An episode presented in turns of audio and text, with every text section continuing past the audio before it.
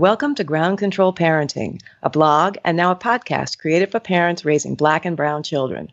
Why ground control parenting? Because we're not trying to be helicopter parents, but we do need to be on the tarmac, that ground controlled crew, making sure our kids have what they need for a successful takeoff. I'm the creator and your host, Carol Sutton Lewis. My daughter and two sons are in their 20s, and I've been writing about parenting and education issues for more than a decade. In this podcast series, I'll be talking with some really interesting people about the job and the joy of parenting. Our guest today is my good friend Suzanne Kay. She is a writer and an award winning filmmaker. She's mom to her son August, who's 19, and her daughter Sydney, 17.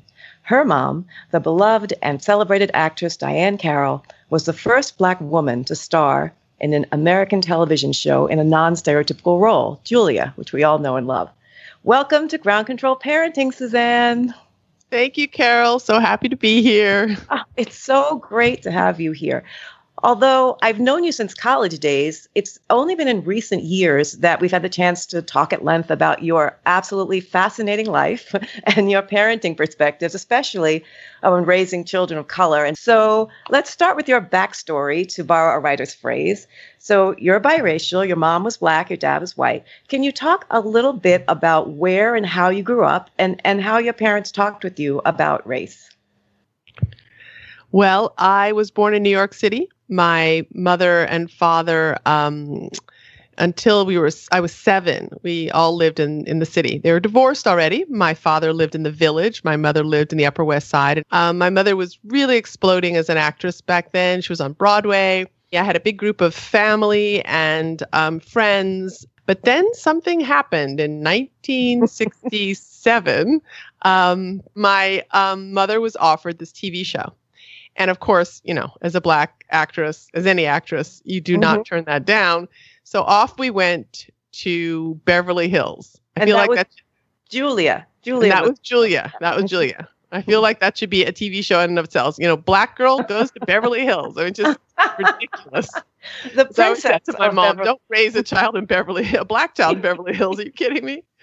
Um, but anyway, that's that's what happened. And two years after we arrived, my father was offered uh, a television show for his client, who was Flip Wilson. Mm-hmm. And he was going to executive produce that show. And Flip didn't care whether they shot it in New York or LA.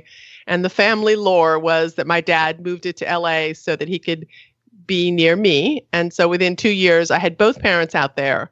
Um, my mother in Beverly Hills, my father bought a house in Malibu, and then later in um, Hollywood Hills your wow. average Black American story. so, so in in New York City, you had you had Black community around you, you had family, and then you get to Beverly Hills, and uh, what's what's it like, and and and how different what an experience was it for you? You know, I didn't realize until more recently. I'm now working on uh, writing a book about a lot of this, but I did not realize that that was such a pivotal moment. But it was. I mean, any extended family no longer around. Beverly Hills, so no other black people around. So it was a real adjustment, and um, and my mother and father were both very busy at the time. So yeah, yeah. yeah. No, I you've you've talked about um, that you you've talked about conversations that you had or didn't have with your mom about race when you were little, and so when you were in New York, you sort of I imagine had a sense of people that looked like you, and you know, but but um, how was it to get to um, Beverly Hills and then um, not have had uh, a, a, conversation? I mean, maybe you could talk a little bit about what you mean by not really having a conversation about race. Yeah, I think my mom was of the school, which, you know, Carol, you and I have talked about this. Maybe this is generational, where you just don't talk about it. You're going to arm your child by giving her education, exposure to the world. You're going to model for your child the sense that you can walk into any room and own the room. And mm-hmm. Lord knows my mother did model that well. and she believed that that would give me enough, that would arm me. Mm-hmm. Um, plus, she was really, really busy. So it's both. I'm not going to take her completely off the hook. I think that was her her idea of what was best, but also she just was overwhelmed as a mother, and so, she, so but it didn't work. It just didn't work. It doesn't work, in my opinion. And I think we know that better in this generation. Um, mm-hmm. She came out of Harlem. She came out, you know, she knew who she was. She knew what she was up against. Mm-hmm. Um, she and her mother and her father were kind of allies in this struggle. They understood what the struggle was.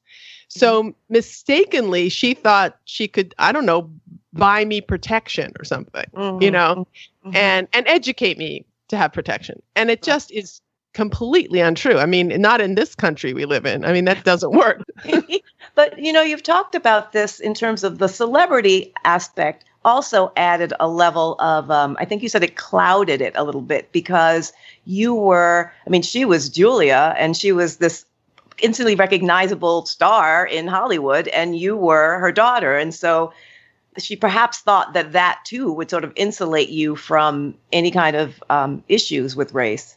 Yeah, I but, think she did. I think she made that mistake as well. I think it. I call it exceptionalism. Isn't that what we call it? When they yeah, yeah. they'll take some of us and they'll say, "Oh, we'll we'll accept right. you. You're good." And so that kind of BS was, you know. But as a child, when you're raised with that, it is very confusing. I mean, first of mm-hmm. all, there's who do you really care about when you're speaking to me right now? My mother or me? There's that issue. Mm-hmm, mm-hmm. And then on top of it, there is the um, if I, you know, what exceptionalism does. It's one of the sick, sickest psychology things I can imagine. we'll take you despite you being black. I mean, there's nothing more discuss, you know, right? Right. So, right. um, so it's a horrible set of messages. And because I did not have the extended family and I didn't have a sense of, of, of what it meant to be black in America, it just made me think something was deep down. I'm sure I assumed something was wrong, you know?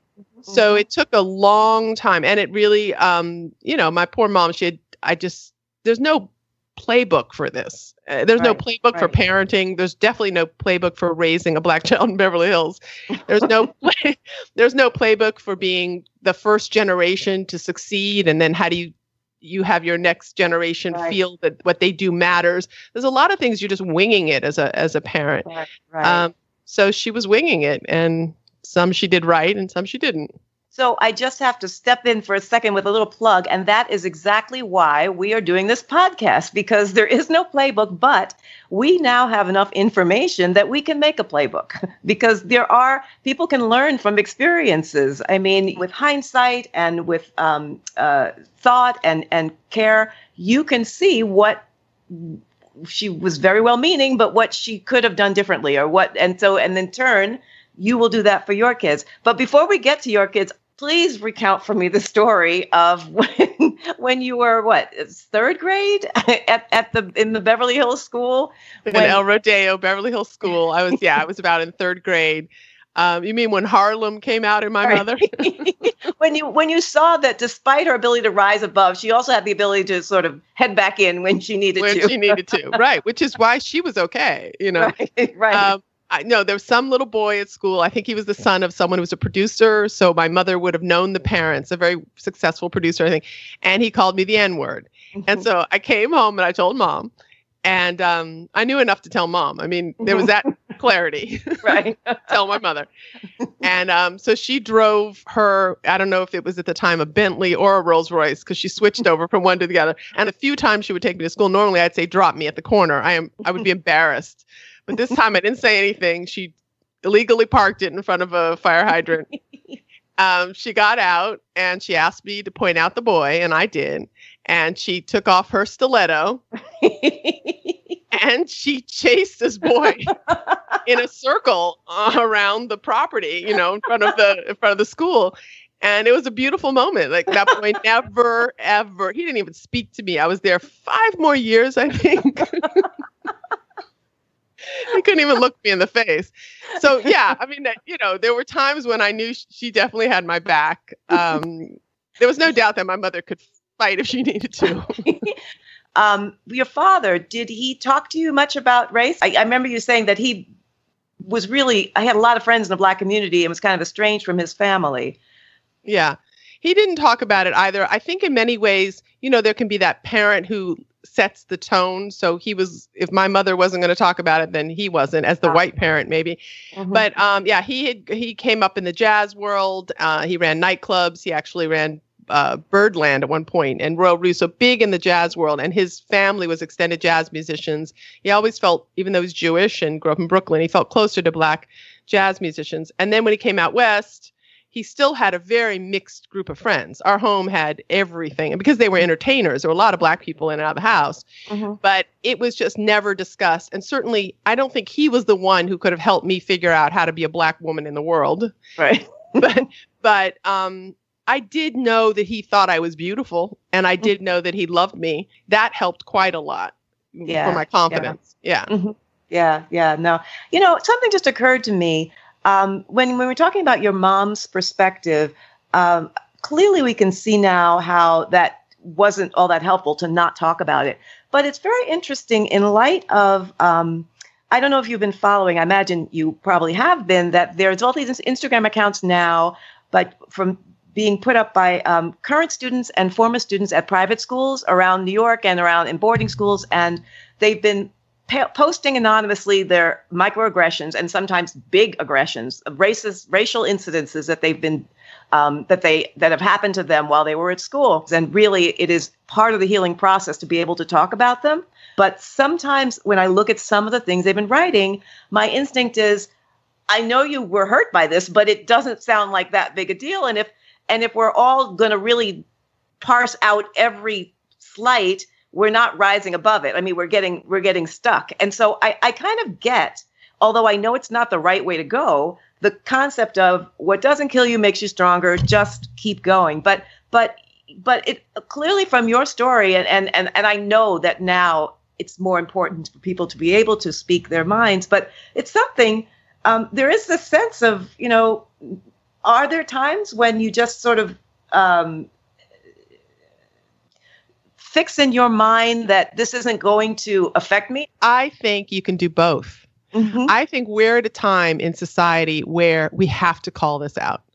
Absolutely. And it's mm-hmm. it's more to try to uproot systemic racism than anything mm-hmm. else. Mm-hmm. Our children, we hope, by coming home and telling us anything that's mm-hmm. happened to them, um, have the resilience. I think that's part of what our, you know, we, we, are survivors, all of us. And generationally, we've been taught resilience. Mm-hmm. And, you know, that's something sometimes overly pampered uh, kids at my daughter's school. She goes to one of these Upper East Side schools that you're talking about, and she's very much in this fight right now, uh, mm-hmm. dealing with this. But you know, it. I like what it's done to my daughter. I mm-hmm. like that it's given her the sense that she can impact the world, that her voice matters, that the school has to pay attention. I like that message for mm-hmm. her she's mm-hmm. not broken by the things that she's heard or ha- or experienced. That's mm-hmm. the difference. I don't think it broke. Uh, you know, some of these girls, it did really. It depends on what happened right, to you. Some right, of these right, girls are are absolutely uh, badly impacted. Um, but in other cases, maybe not so much. So maybe the smaller incidents you're talking about mm-hmm. doesn't break our girls, mm-hmm, but they mm-hmm. they should bring it out because if this place is ever going to get where it's supposed to be, mm-hmm these people have to see the smallest to the largest aggressions, the micro to the largest one. So that's how I see it. I don't think it's they're calling this out because they're broken by each incident. Mm-hmm, I think they're mm-hmm. calling it out because it needs to be pointed to for yeah. the white community, actually. Right, right. No, yeah. actually, I think that's a really good point. Yeah, I I agree with you. Um, so, and speaking of your daughter, I want to move now to your children. Oh, but before I do that, there's one thing that I want to just ask you to comment on. I know you went to Wesleyan. That's how I met you. And you got to Wesleyan and you had that proverbial moment, that biracial moment in the cafeteria. Can you just sort of talk through? Um, and hopefully, this is our generation and not the next generation. I hope it is. And I think it may be. It's the quintessential, at least for our generation, the mm-hmm. quintessential biracial moment. I walk into the cafeteria and there is a section of tables that are all black and there's a section of tables that are all white. And for the first time because i went to a little crunchy granola boarding school in northern california where i'm you know i mixed with black kids iranian kids and there were some white kids too and they kind of sprinkled into our group and we were all together. But the first time i walked in this cafeteria i realized oh you have to make a choice. There is a choice to be made here and um, so, one funny thing that I did, so I did both. I immediately went over and sat with the black kids, and then I would sort of scoot over to the white kids sometimes. and um, but one funny thing that I did was there was a really uh, pretty black girl who was from the West Coast, and uh, the buzz the freshman year was that Diahann Carroll's daughter was on campus somewhere, but no one knew who she was. So I pointed to that girl and I said, "I think I've heard that's her," and I I bought myself a couple weeks of being able to create relationships without the whole celebrity thing in there. And then eventually they figured it out. But by then I kind of knew who I liked and who I wanted to be friends with. So. that is great. so let's move on to your your children. So you got married, you married a white guy, you had kids, and but the really the interesting twist here is that you they began uh, much of their early early years were out of the country. Is is that they were yeah. born yeah. here, but how they old were they? out of the country. My youngest was born in South Africa. My Mhm. oldest was born in Los Angeles, and when he was three months old, we left the country. We came back when she was in second grade and he was in fourth grade. We came back to New York. So a large, ten years there. Um, they were overseas, but you did jump over pretty quickly the fact that I married a white guy and I had a black boyfriend on campus, a Ghanaian boyfriend on campus, and a white boyfriend on campus. I will say that there were a lot of years there where not having that sense of being rooted in being African American and being black, that really messed with me. It was Mhm. not a good thing. It it definitely confused me on campus. I didn't see it until later. I didn't see the pattern, but I was searching for black community most of my young life. And it was incredibly important. And it took me a long time for me to feel rooted in that again. Yes, I'm very international. Yes, I've lived this unusual life, whatever, and I've traveled. But if you don't know who you are and if you don't understand it in relation to this country and the true Mhm. history of the if you don't know that, you're just lost. You can't Mhm. use all of your gifts, Mhm. I feel. So it was a long journey for me. And um, yes, I did get married and I went overseas with the kids, and they were raised in a very international home. You know, Suzanne, what you just said just raised one more question for me. So, what's interesting is that see you on the street, you would say, "Oh, there's a beautiful black woman," because you're more your mother's complexion, and you present to most people as uh, something. I think I present black pretty clearly. and, and I guess the, the postscript is that your children present less so. But I wonder how much of your experience was colored, pardon the pun, by the fact that there was no doubt that you were a black girl. I mean, to anyone. right. I, I, I wonder if that made it even more difficult for you because how you felt versus how you were perceived may have been two different things. I, you know, I think that celebrity thing got in there and messed it up quite a bit. Mm. Until I moved to Atlanta when I was working at CNN, it was the first time I was exposed to real colorism in the black community. Honestly, I promise you, it was the first time I understood colorism. It was the first time I sensed that there were black men. This is what I sensed. There were black men who were attracted to me, partly fascinated because I was somebody's daughter. There was that. Mhm. But they were they would prefer someone lighter than me. I was shocked. I was like, my mouth fell open. Well- but I didn't I didn't know that that was so deep in the community. Maybe it's getting better. I don't really know. But having grown up in Hollywood and having grown up in that celebrity bubble where everybody made such a big fuss over me in, because of my mother, Mhm. I just didn't get that whole other thing, you know, all that light, dark stuff. I just didn't get it as much. So, anyway, I think the bubble made it confusing. So, I knew I was, I didn't really think in terms of biracial or anything. I was so focused on how do I create my own identity with a mother who was so famous. Mhm. And that was just my issue. And I Mhm. think, you know, and eventually I realized that race was deeply my issue, but I didn't see the connective tissue there for a long time. Mhm, So, mhm. yeah. So, so back to your children, they are growing up overseas, and you guys lived in London for a time, and and it was in London that you had your epiphany as a as a mom, as a black woman with children. I mean, you've said you kind of decided that you really want to find out more about your history. How did you do it, and and what? You know, I was trying to figure this out. I was thinking, um, what year was Obama elected the first time? You remember? he was elected in 2007, and then he took office in 2008. I'm wondering if it had a correlation because I Hmm. was trying to remember when this started for me. When Obama became president, I can still cry about it. I was sitting in my apartment uh, in London alone at night because it happened, it was late for me in London. hmm And um, my then husband and I were not sharing this experience. I was so sad that I wasn't sharing it with my mother and my grandmother uh, who was not alive at that point. But the fact that this was our his, this was our moment, and we were not connected. My mother and I were estranged. I have to say that's a part of the story. Is mm-hmm. my mother and I were not close for decades. And then the next day, I took my daughter to her international school, which was you know no black. I don't think there was another black American there, and it was a very conservative. A lot of bankers' kids, I think. Anyway, nobody was rejoicing in the way that I felt they should have been rejoicing. And I just thought, what is going on? This is a moment in history and, and I didn't have anyone to share it with. That may have coincided with this mm-hmm. deep dive into who I was. I don't know if that's true mm-hmm. or not, but I just started ordering books and eating them. I was just, you know, consuming the history that is not taught at mm-hmm. these private schools that, you know, um, or any schools in America.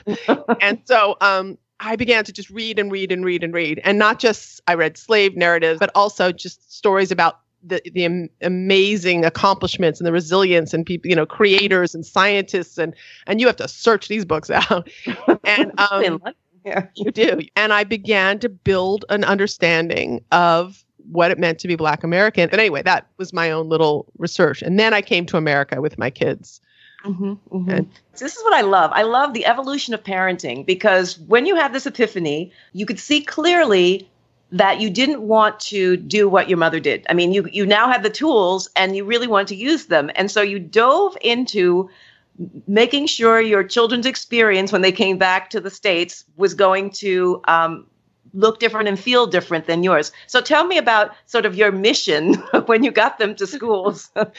the first thing I knew was having gone to these primarily white schools and I know how they educate. Like, yes, I had the advantage of knowing what the curriculum was going to be mm-hmm. what my kids were going to be up against in terms of learning history, this version of history. Right. And I know what it's like to go into these schools. So, and not, and, and you don't want to feel alone. Now, my daughter, as you said, she, I guess, looks light, but that's not the point. I don't care what color right. she looks like, it's who she mm-hmm. is. Mm-hmm. So I made friends with all the black families. I mean, I just, I, you know, I was coming in late. Most kids come in, their families come in in kindergarten. My daughter was coming in in second grade. I just made friends with all of them, and I understood that, um, you know, she wasn't going to love everybody, every black peer there, but she was mm-hmm. going to get an opportunity to bond and.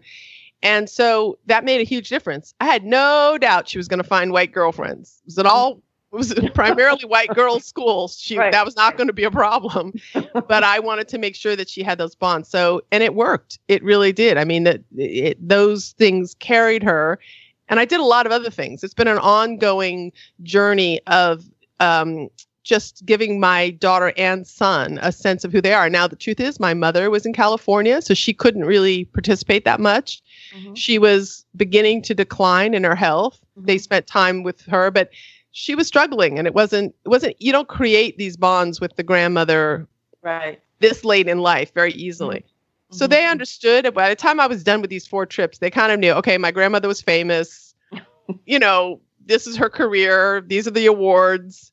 But I don't think they could really deeply understand what that meant in terms of overall American history. You know, her school took her to the Apollo one year and she went up to the whoever gave them the tour and said, Oh, that's my grandmother on the wall. And then the woman went, What? You know, and and she began to sense early on that it gave her a little cachet. so you know so she kind of got into the the fun of the of having that celebrity but i didn't think she was still understanding you know the real history and what it meant. I've been working slowly with both of them um, and i told you i recently felt like yes i've done it you know? And it and our country has helped a lot going from obama to trump was very helpful. right. Um, and right, right. and to see you know that you know what's happening right now and that your children actually in this age group it's becoming cool to be active to be mm-hmm. politically mm-hmm. aware you know it's changing so there's been a lot going on in the country that's helped me awaken them and talk about these things mm-hmm. but it was i was determined this was not going to pass along to another generation that she didn't they don't know who they are. So they know who they are now. I, I think that the re- there's a really important takeaway, even for parents that aren't raising uh, biracial children, because you know, it, it, as as as a parent who had children in predominantly white schools, you have that circumstance that they may not have a lot of black friends around them uh, anyway, and the the ability to say, "I'm going to I'm going to impact this." Now, not I'm going to make sure that my child is friendly with that particular child, but I'm going to make the effort to put him or her in an environment where a lot of people look like them. It makes a difference for these children. You have to work. I mean, you have to not force people to be friends when they're not going to be friends, but you have to put them in the environment. You can't just sort of sit back and say, "Oh, it's no, no, it'll it'll organically." No. You cannot. I mean, you can't do that much anyway as a parent. exactly. Much of it is the behind the scenes kind of you know pulling of strings to some degree and and giving them opportunities to see things and mm-hmm. if i'm going to put them in a school where they're going to be around kids who own a block on park avenue i have to also show them that this is not the most important thing in the world how do i show them that how do i expose them to enough things how do i you know everything is very conscious i think mm-hmm. one of the things that happens with a lot of white parents and i could be wrong but they come into the school and this may not be true of you know maybe white jewish parents but you come into the school and you just kind of uh, you swallow the culture whole the Absolutely. school's culture well i don't aspire to that culture so and i don't want my daughter or son to i want them to take away from it what is useful and there's a network there that's if this is probably one of the most useful things of those schools is right. the network. But none of it works if you don't have your own point of view you don't know who you are and your view isn't broader than that school. If you think the be all and end all is to go to the hamptons and then ski into aspen and then come back to the school with the same people you go to school with you go to the hamptons. If you think that's the world if yeah. you don't know, you know, and I, I remember hearing Michelle Obama recently talk about this. I mean, your kids have, and I know this because I was handed too much. Your kids have to feel a sense of their own grit, their own value that they, you know, that's a lot of work to do when you give them this ridiculously privileged environment. So, um, yeah, all of it. You have to be a conscious parent. It is. You do. And you said that so well. And I, I really, it, it so resonates with me because so many of us are are are, are not from generations of of wealth and privilege or resources. And there is a temptation to say well i didn't have this when i was growing up and now they have it and so their lives should be even better. If you don't think consciously about what world you are giving to them and how they are handling it it, it can backfire. It can, it can spiral backfire. downward. Yeah. It really can. And so what I love in your story is uh, it's the evolution of parenting. No matter when it was that you came to this, you came to it born of your own experiences, and you're like, okay, I'm going to fix this.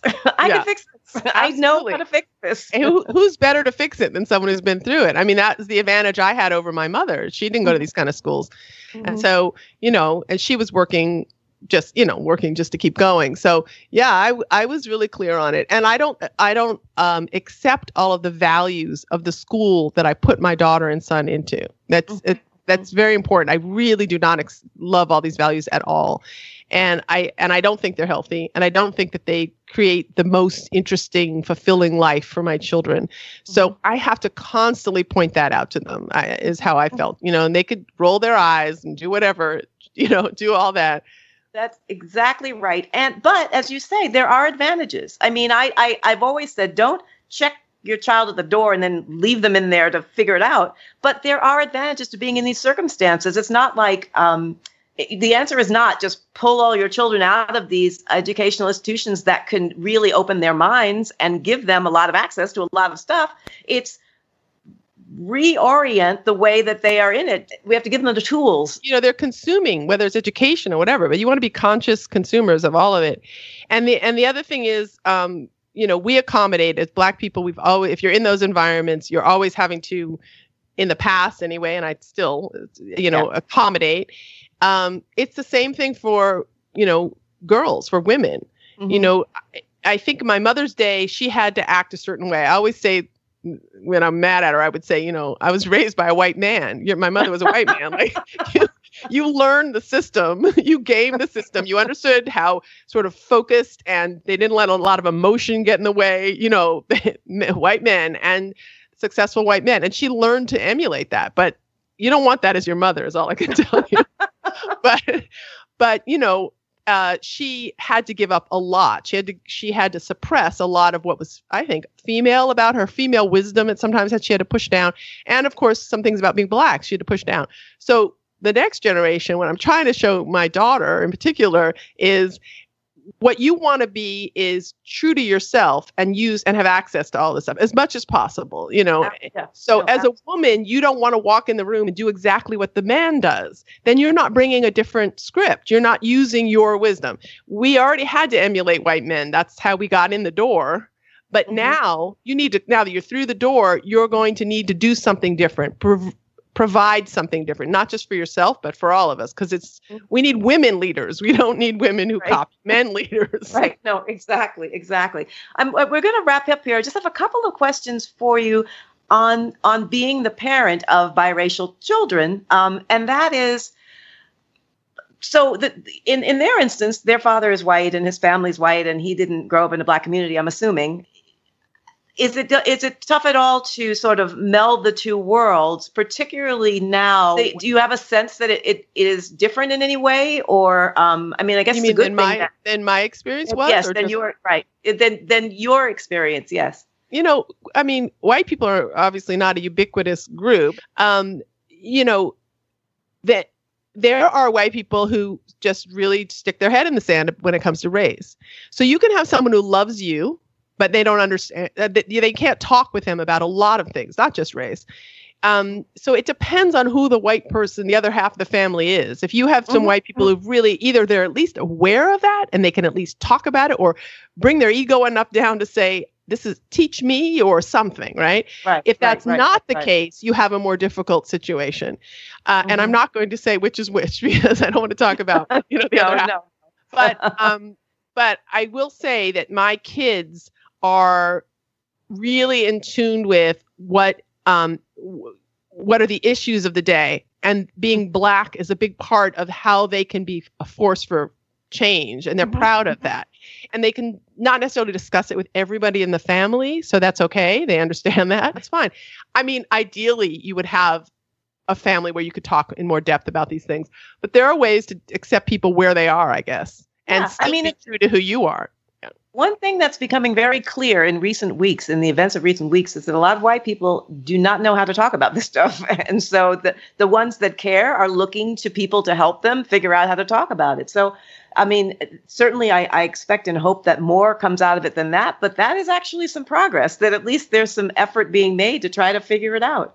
Is it important to you at all um, how they think about their mate? I mean, if if in in terms of um, not necessarily whether they are with a black person or a white person, but if they if they ended up sort of by virtue of whoever they're with assimilating into a culture that's not black. I mean does that does that matter? I mean i know in some black families it really matters it, what but- would matter to me is if they lose and i don't think they will i've been working so hard at this but i i don't want them to join with anybody and lose themselves period. And it's even more of a challenge with historically women have done that.